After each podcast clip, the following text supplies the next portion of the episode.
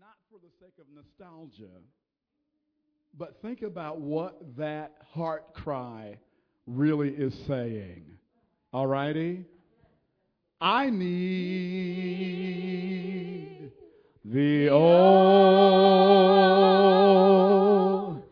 I need thee. Not just on Sundays, but every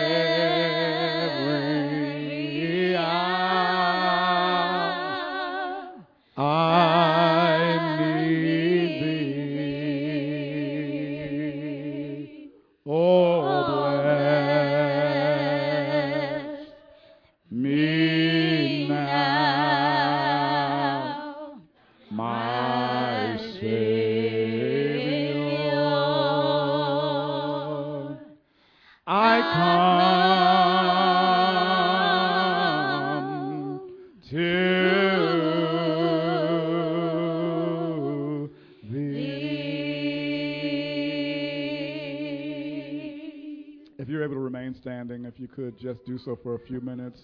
My recollection is that back in my youth, even before I understood what folks were up to, it seemed like you would often hear people break out with that song just before prayer. And so it was kind of like their own personal call to worship, call to prayer, call to interact in a personal way. That song isn't about a we, although you could say we need you.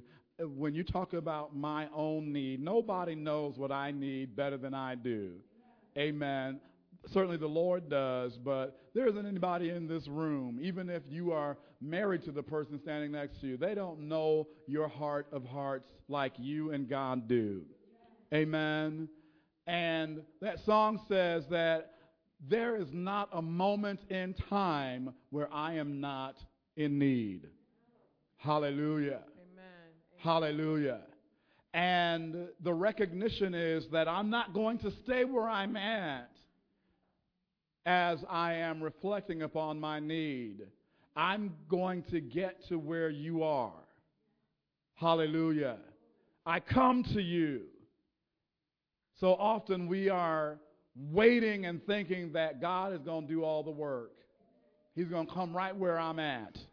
And while He is able to do that, if we don't have the mindset or, of I'm meeting Him, I'm coming up to where He's at, there's always going to be a sense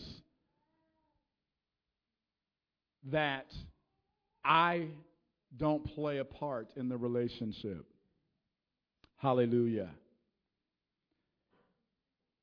So often, after folks would sing that, I need thee, you would go into a yes chant. Amen. And I, again, when I was younger, I would wonder why they're saying yes. And but then they would build, yes, Lord. Amen. And you could go on and on. Yes, in my heart. Yes, all day. You know? But there was a priming, if you will, of the spiritual pump to get ready to receive. Hallelujah. Could you indulge me one more time? Think about it, make it personal. If you don't think you need the Lord, then, you know, I'm not talking to you. Amen. But if you get it, just spend some time. I need thee.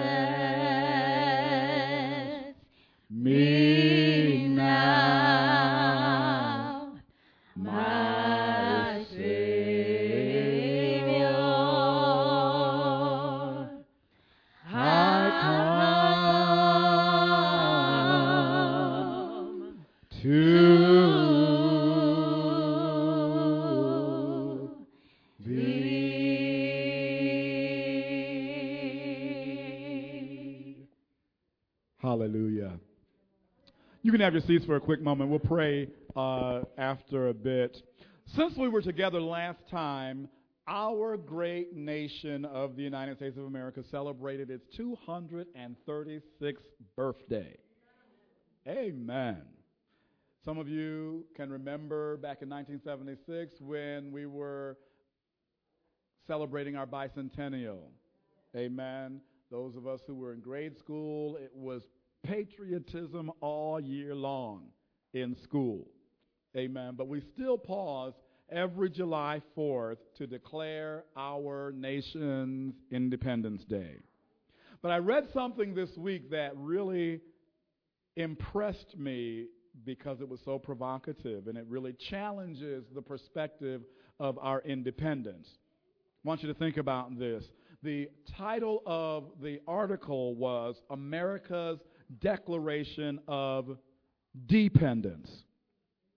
And it focused on the fact that the Declaration of Independence that was signed back on July 4, 1776, was as much a declaration of dependence as it was a Declaration of Independence because the signers actually sought God's divine protection as they were moving forward on this path to freedom.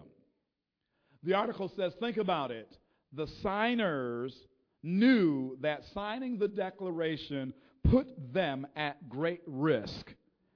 Have you ever put your, put your name to something that puts you at risk? Hallelujah. A lot of us don't know anything about that. I've had my name used about things that put me at great risk. Amen. If you are someone who knows anything about maintaining your testimony, even at risk of employment, relationship, status, you have a glimpse into what these folks were possibly experiencing. They understood that England would not give up her colonies without a fight. The British had the world's greatest army. What did we have? A militia. Volunteers. Amen. England had the world's greatest navy. What did we have? A few merchant ships. England at the time had the world's greatest industries. We were still a developing nation. So, America's early patriots, the article went on to say, understood that they had no hope of winning a war with Great Britain unless God helped them. And thankfully, God heard and answered their cries for help. My question are we crying loud at all today? With our economy and our national security clearly impacted by the realities that unfold around the rest of the world, we need to be clear we are not as independent as we would like to think. The article ends with these words It is time for America to return to the God of our fathers. I interjected a parenthetic there and said, Nay, the God of the Bible because I learned that some of our nation's founders were slave owners. Amen. And so let's just be for real. It made me wonder what kind of God they were really devoted to, or what kind of God they really had an understanding about. But I know the God of the Bible. Amen. And we need to really think about how we embrace Him. We need a new declaration of dependence. And so the call that that article issued is one that I share with you that we declare our dependence on the Lord. And we ask Him to turn the heart of America toward Him once again. Would you squeeze the hands of the folks on the other side of you? I want to pray. Father, we thank you and we bless you. We know, oh God, that without you, we are nothing. Without you, we can do nothing. God, we understand that it is in you we live and breathe and have our being. Those aren't just words on a page, those are the expression of our lives. And God, we understand that we as a nation are at a crossroads of conscience. We recognize, O oh God, that those of us who dare say that we have been called out of darkness into your marvelous light have a job to do. Father, we ask that you give us a greater burden to cry loud and spare not on behalf of our country. God, let us not wait until the next national tragedy. Let us not wait until the next legislative move that erodes the family. Let us not wait, oh God, until the media tells us to be upset, to get upset enough to press in to your will. Help us, oh God, to have the courage of our conviction, to take a stand that is aligned with your will and your word. Speak to our hearts, O oh God, by your word today. Help us to realize that we are accountable to be doers and not hearers only. This is our prayer in Jesus' name. Amen and amen. My prayer right now today for our country and for our church, not faith to faith, I'm talking about the body of Christ, is that we will really understand how much we need Him and how much He is able and desiring to meet our needs. Amen. Now, I can tell you something. As a man, I understand that it is a big deal when you sincerely declare to somebody else, especially another brother, I need you. Because what you are in effect saying is, I need your help. I can't do this by myself. And we are socialized, especially in this country, that that's what a man is all about taking care of your business. Amen. It is you manning up by hook or by crook. I got to get it done. Never let them see you sweat. Amen. I got this. Hello. But it's not just a man thing, and it's not just a world thing. You see it in the church as well. Amen. You have folks right in the church who will sit around and suffer rather than let somebody know, I need you. I'm going through some stuff right now. Hallelujah. In the extreme, you find folks who will literally cross their arms, poke out their lips, and live in a perpetual state of, you need me, but I don't need you. Amen. Recall the word. For I say through the grace given to me, this is Paul speaking in Romans 12, 3, to every man that is among you not to think of himself more highly than he ought to think, but to think soberly, according as God has dealt to every man the measure of faith. Amen. And to those who have concluded that no one can tell me anything. Hallelujah. Because I got this. Where no counsel is, the Bible says, the people fall. But in the multitude of counselors, there is safety. Proverbs 11:14.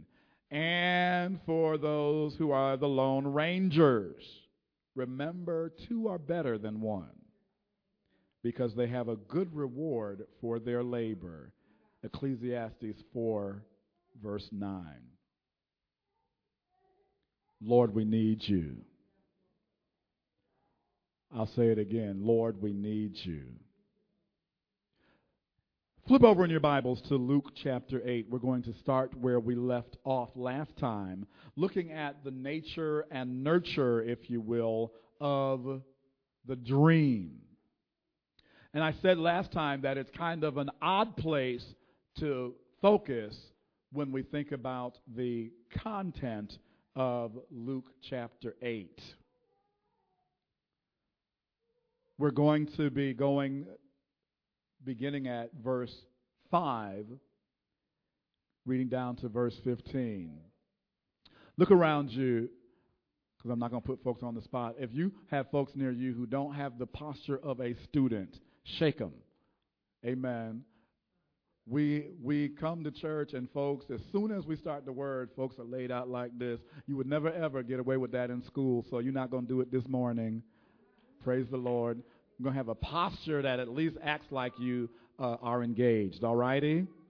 Amen. So keep your eyes open. If you see if you see folks slouching themselves into into a stupor, amen, help them out. Amen. You got Luke 8. We're going to start reading at verse 5. Amen. I need my youngest to come over and sit next to my oldest in the room. Come quick. Quick, quick, quick.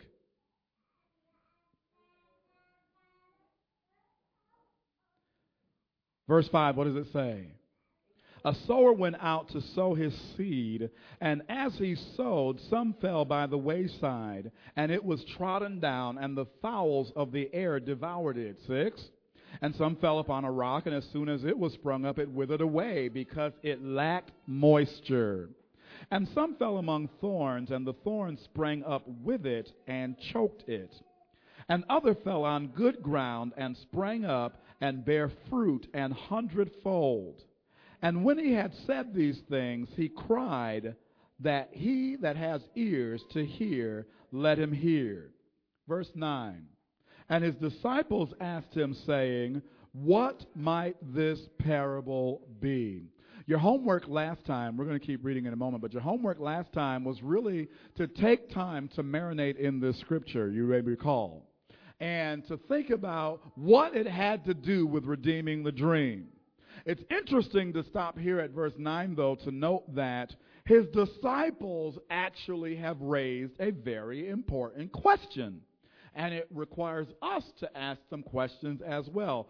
First, we gather from their question that the disciples understood that the lesson that Jesus was sharing was a parable. How do we know that they knew this? Because they ask him in verse 9, What might this parable be? Amen? So, first question Do we all know what a parable is? Wave at me. I know what a parable is. I think I know. My Sunday school teacher told me. Wave at me. Wave at me. I know what a parable is. Wow, Sunday school teachers, y'all got to get on it. A parable. By definition, if you look up that word in the Greek right there, parable is a side by side comparison. But it is intended to use something that is well known or common to compare with something that is not as well known to drive home a significant point. Amen. And we find that Jesus often used these kinds of comparisons to make an important truth be something that his audience actually could arrive at themselves. So that was question number one. Second question is equally important. Who is it that asked Jesus, What does this parable mean? Who? his disciples. How many of you know what a disciple is? Wave at me, wave at me. I know what a disciple is. A disciple is someone who, what do we say? Okay, so they were a follower. And we talked last week as we read the excerpt from Idleman's book, Follower Not a Fan, remember? That a follower is somebody who is not just an enthusiastic admirer. A follower is somebody who is taken to the field, understands the sacrifice, and has some skin in the game right? If you read up further in Luke chapter 8, the first four verses, you find that there was a huge crowd of people that had gathered as was often the case, to hear Jesus speak. The Bible said they had come from all over the place, all cities everywhere. Amen. But the folks who asked for an understanding were not the multitude, it was the disciples. Are you with me? Amen. Now, you and I might think that it would have been the crowd that asked Jesus that question. Because surely the disciples would be the folks that would get it. How many of you have ever been in a situation where you thought somebody should be far enough along in God that you really should have understood that? That you really should have got that. But as you communicate with them, you realize that you may have been hanging out at church for the last 20 years, but you really haven't gotten a lot yet. Anybody hearing me? We experience this in ministry all the time. The people who you think should have it may be clueless. But check out Jesus' response to the disciples. Read verse 10. Unto you it is given to know the mysteries of the kingdom of God, but to others in parables, that seeing they might not see, and hearing they might not understand. This was kind of weird. If you studied this on your own this week, hopefully you found this kind of weird too until you sat with it. What is Jesus trying to say? I, I see but don't see. I hear but don't hear. And there's a mystery that is being revealed to some but not to others. We need to understand that mysteries, as they are spoken of in the Bible, are not things that cannot be found out. They are things that are only understood by revelation of God. Amen. And so we need God's clarification. There are things that you can look at for years. Those of you who live in the world of technology like I do, things that people have been trying to understand for centuries. And then, boom, it takes one afternoon experiment and the light bulbs go off. Hallelujah. God can reveal something to you that was a mystery to the ages. But God can also, I believe, remove that understanding just as quickly. Think about it. If you've ever had the uncomfortable experience of thinking, wow, I understand something, and then you forgot it because you didn't write it down right away. Help us, God. Jesus was stating to his disciples, listen to me, that not everyone who receives the word is ready to receive the word. I will say that again. Jesus was saying that not everyone who receives the word is ready to receive the word. Whole stadium full of folks. But only the disciples were like, I don't get it. Hallelujah. Only the disciples were like, Can you clarify? What's the understanding here? And that happens in church all the time. We are sitting here getting the same word, but not everybody will have enough interest to really sit with it and get a full understanding. Are you in here? Hallelujah.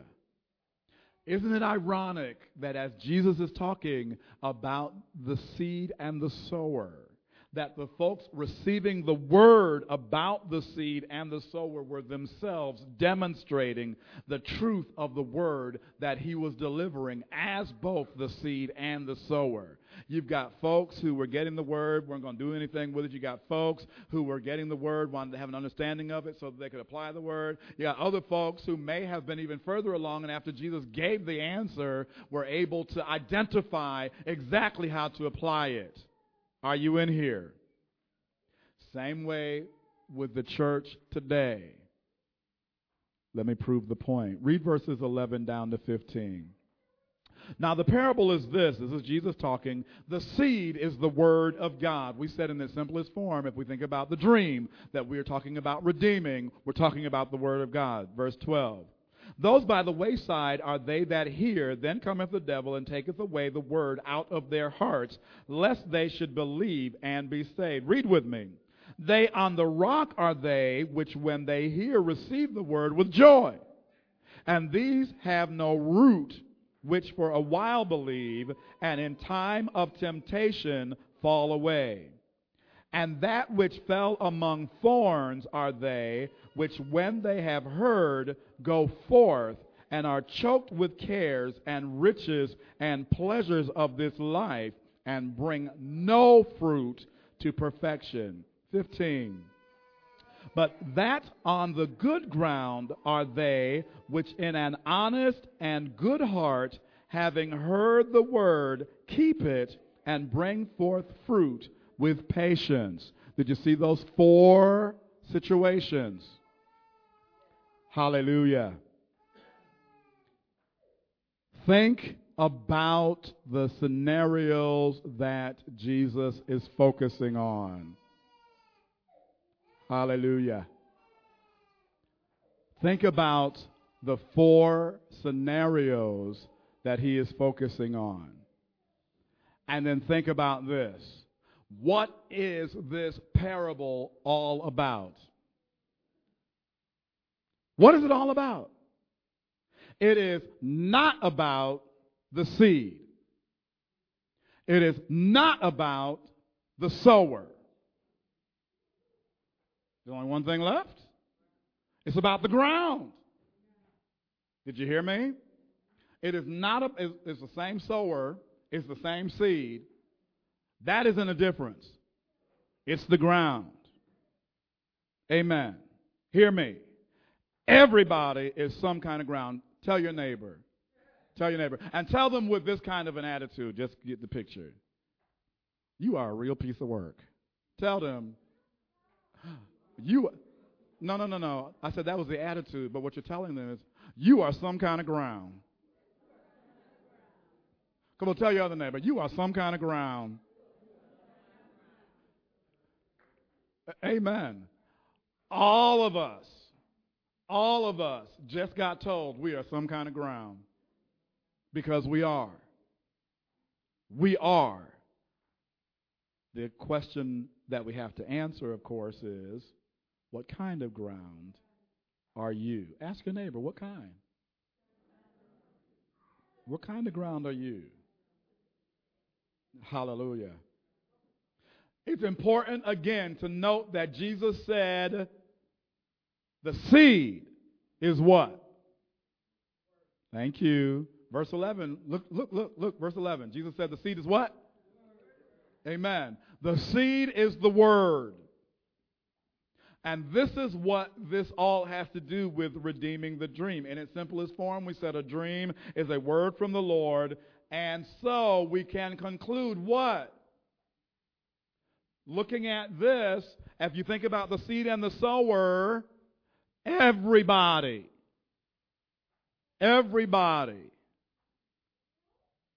can receive a dream. I would submit to you that everybody has the opportunity because the word has gone out. Are you understanding me? So, what's the issue? If God has given everyone a dream, if God has spoken his word, made it available to the world, what's the issue? Hallelujah. The issue is not everyone is ready to redeem it. We talk about redeem the dream. Amen. By God's grace, we said that the Lord is going to catch us up to the folks who aren't at faith to face to understand what an outstanding opportunity he is putting to us in Faith Fest. Amen. Folks are coming because they are inspired on this notion of redeeming the dream, of cashing in, of being able to be ones who lay hold of the manifest promise of God by His Word. Am I right about it? Amen. But not everybody is ready. That's why when you hear Redeem the Dream, and like I was fussing earlier, you're at faith to face, the place that's hosting and you haven't registered yet, that's because you're not ready. Quiet in here. You are not ready to redeem. Amen. Poke out your lip if you want to, but that's the truth of the matter. If it mattered to us, we do something about it. It's the truth. Uh, I use the example again. Five dollar koinonia. Folks be ringing off the hook. Oh, can I have a 50 cent a week payment plan? Hallelujah. Actions do speak. Thank you, Jesus. Amen. Not everybody is ready to redeem the dream because not everybody is ready to receive the dream. Let's cut to the chase. Some folks, Jesus taught, get the word, and before they even leave church, let's say, you got the word, before you have a chance to really do anything with it, it gets taken away. It's already lost. Amen. Some of us make the mistake week after week after week. We've gotten the word, we've gotten really excited, and we linger too long greeting folks, and somebody gets on our nerves, and uh, you know the work was done on the altar, and we done lost it before we get into our cars. Amen. Amen. Jesus also said that there are others who hear the word but don't do anything with it. So the devil didn't take it, you got it, and you just sat on it, didn't do anything with it, so it never takes root. Amen. Amen. All of us perhaps have had the occasion where people are able to dissect a message. You go to dinner with folks afterwards and you pull that message apart. So you know you got it, or at least you heard it, but once the dissecting is done, there's no application. Amen. Others hear the word, are excited about it, are committed to trying to act upon it, but the word says that there is a contamination that happens. Weeds get in there. Amen. And as the good stuff starts to come up, the distractions of life come up and choke the good stuff, and so you still have no fruit that remains. Amen. Something to note, by the way, about the sower. That method that Jesus talks about, that folks would have been familiar with back in the day, of the sower just, just having a big bag of seed and just throwing it everywhere, that was common. That wasn't trying to be wasteful, that was the way it was. And the idea that there might be some seed that didn't take root, some seed that wouldn't be productive, didn't stop the sower from sowing. What does that mean? Some of us are so selective about how we testify, how we share the word, how we go about owning Christ. It's like I got to wait for the right moment. And the stars have to be aligned. The Lord has to just set up the exact moment for me to be able to open my mouth and share a word with somebody. That you done passed by hundreds, thousands of people who you could have planted in. You could have been sowing all along. Amen. Sometimes we don't realize, folks have told me this, just the fact that you said please and thank you at the restaurant because they done had the grouchiest, most unpleasant customers all day. And here comes somebody who, who asked when they said, How are you? You said, I'm fine, thanks. How are you? And that just did something. And who knows if that sets them up for the next person who might come along, you know, dressed up and they're like, oh, where are you coming from? Oh, I've been to church. What church you go to? Amen. But instead, we just show up just as crabby as we can be because I, I am not on assignment right now. I done been to church. I done did my job. I just want to eat in peace. Help us, God. We are sowers. Whether we're part of Pastor Frida's ministry or not, we are sowers. Amen. And we do not have the authority to discriminate. We're supposed to sow every opportunity we get everywhere we can. Amen. That was just a parenthetic. So let's look at the different grounds. It's been concluded that we can think of this parable in terms of different reactions to the Word of God. Amen. Some in the audience, in the congregation today, well, all of us will find ourselves potentially in one of those four situations that Jesus spoke of. You can also think of this parable in terms of different seasons of the same person's readiness or willingness to receive the word. Amen. So one person could be found to be that which received the word by the way. And it was immediately lost. But then I came back to church, or I went to a prayer meeting, or turned on the television and heard another word. And that one I was able to sit with a little bit, didn't do anything with it. And so it was like it was on the rock, didn't take any root.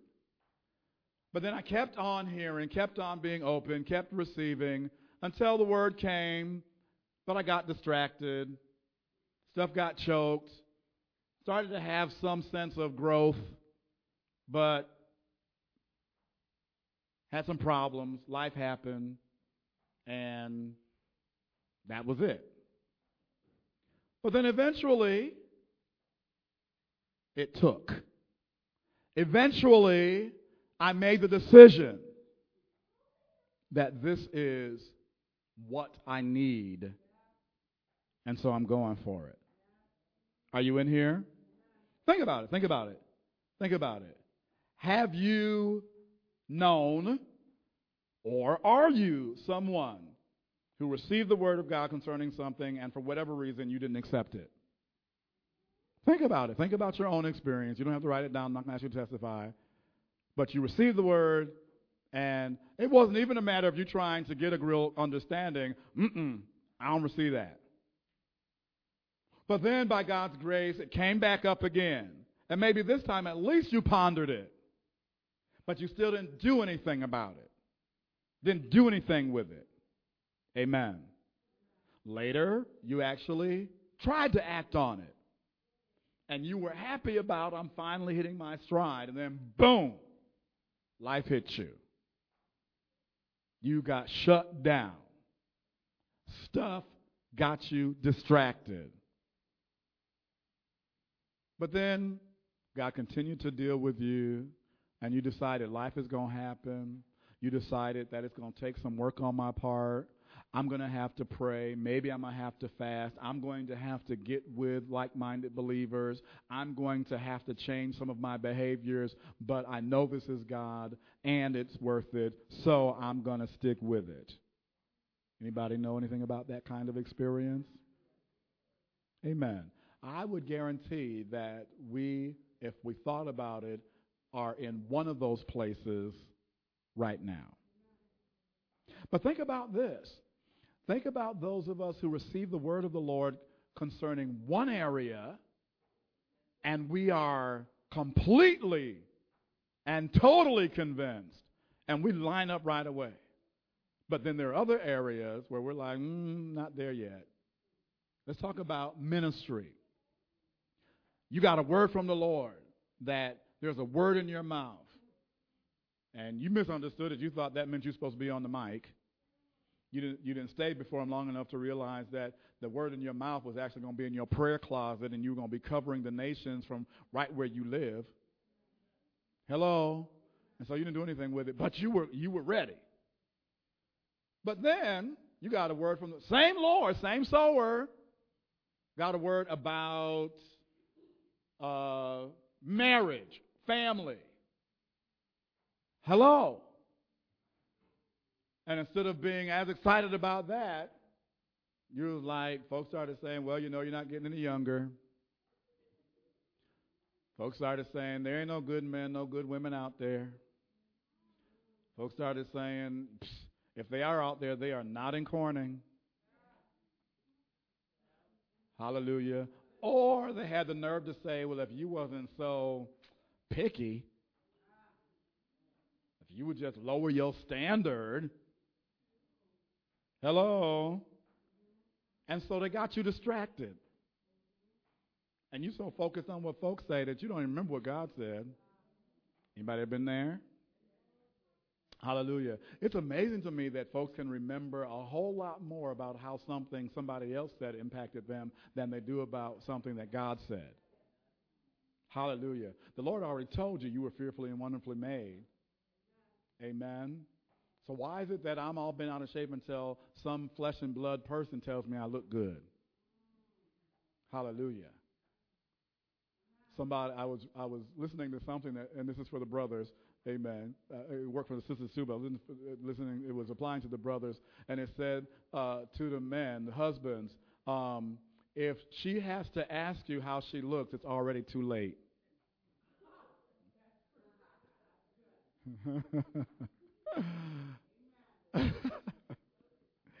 Hallelujah. Amen. So your assignment, brother, this is an aside, your assignment, and mean it, your assignment is you make sure that before she can get to you, get the girl, you looking good today. Mm, mm, mm. Hallelujah. But if nobody does that, God already did. Are you hearing what I'm saying?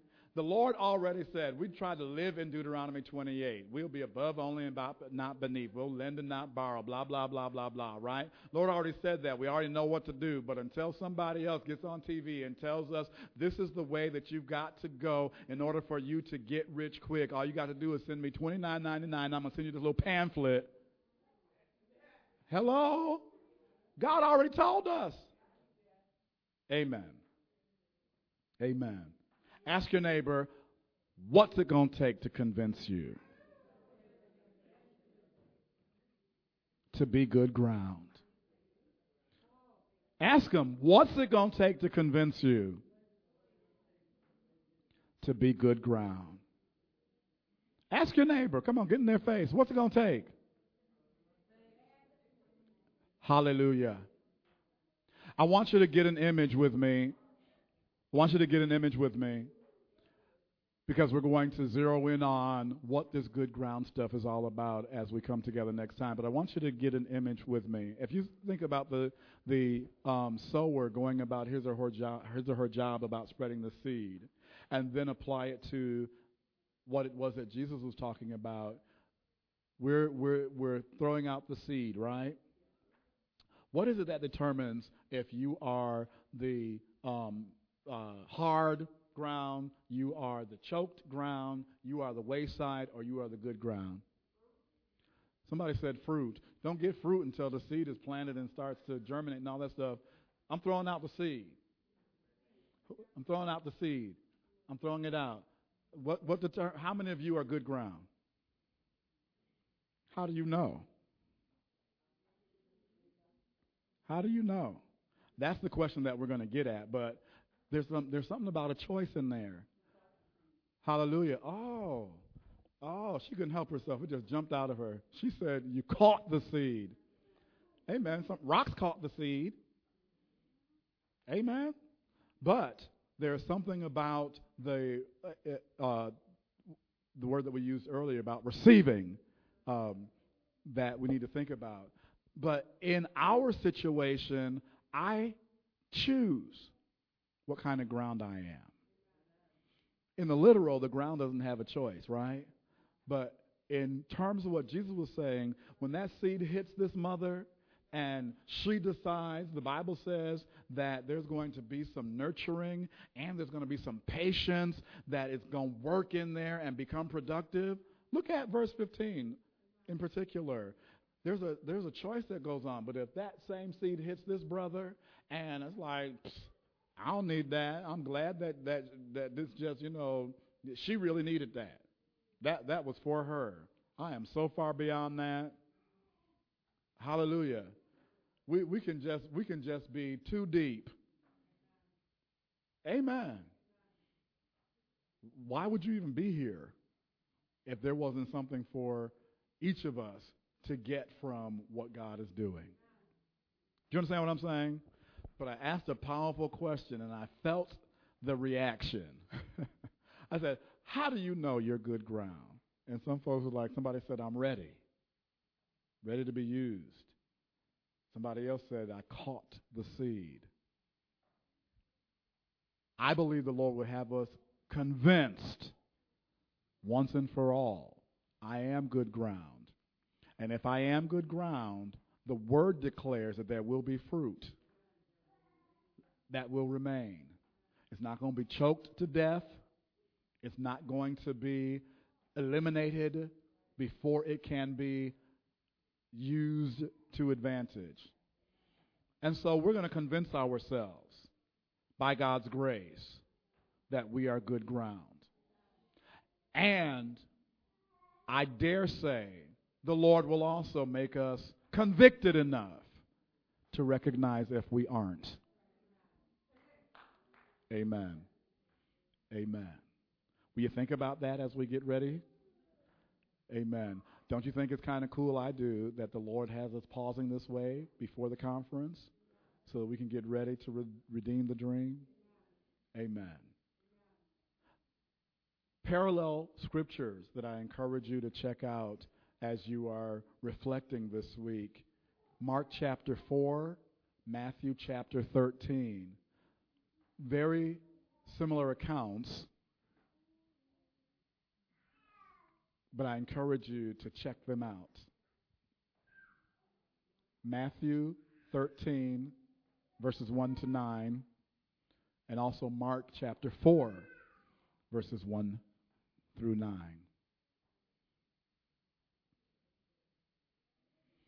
Amen. So, I'm good ground, so I say. Let's prove it by God's grace. Come on and stand.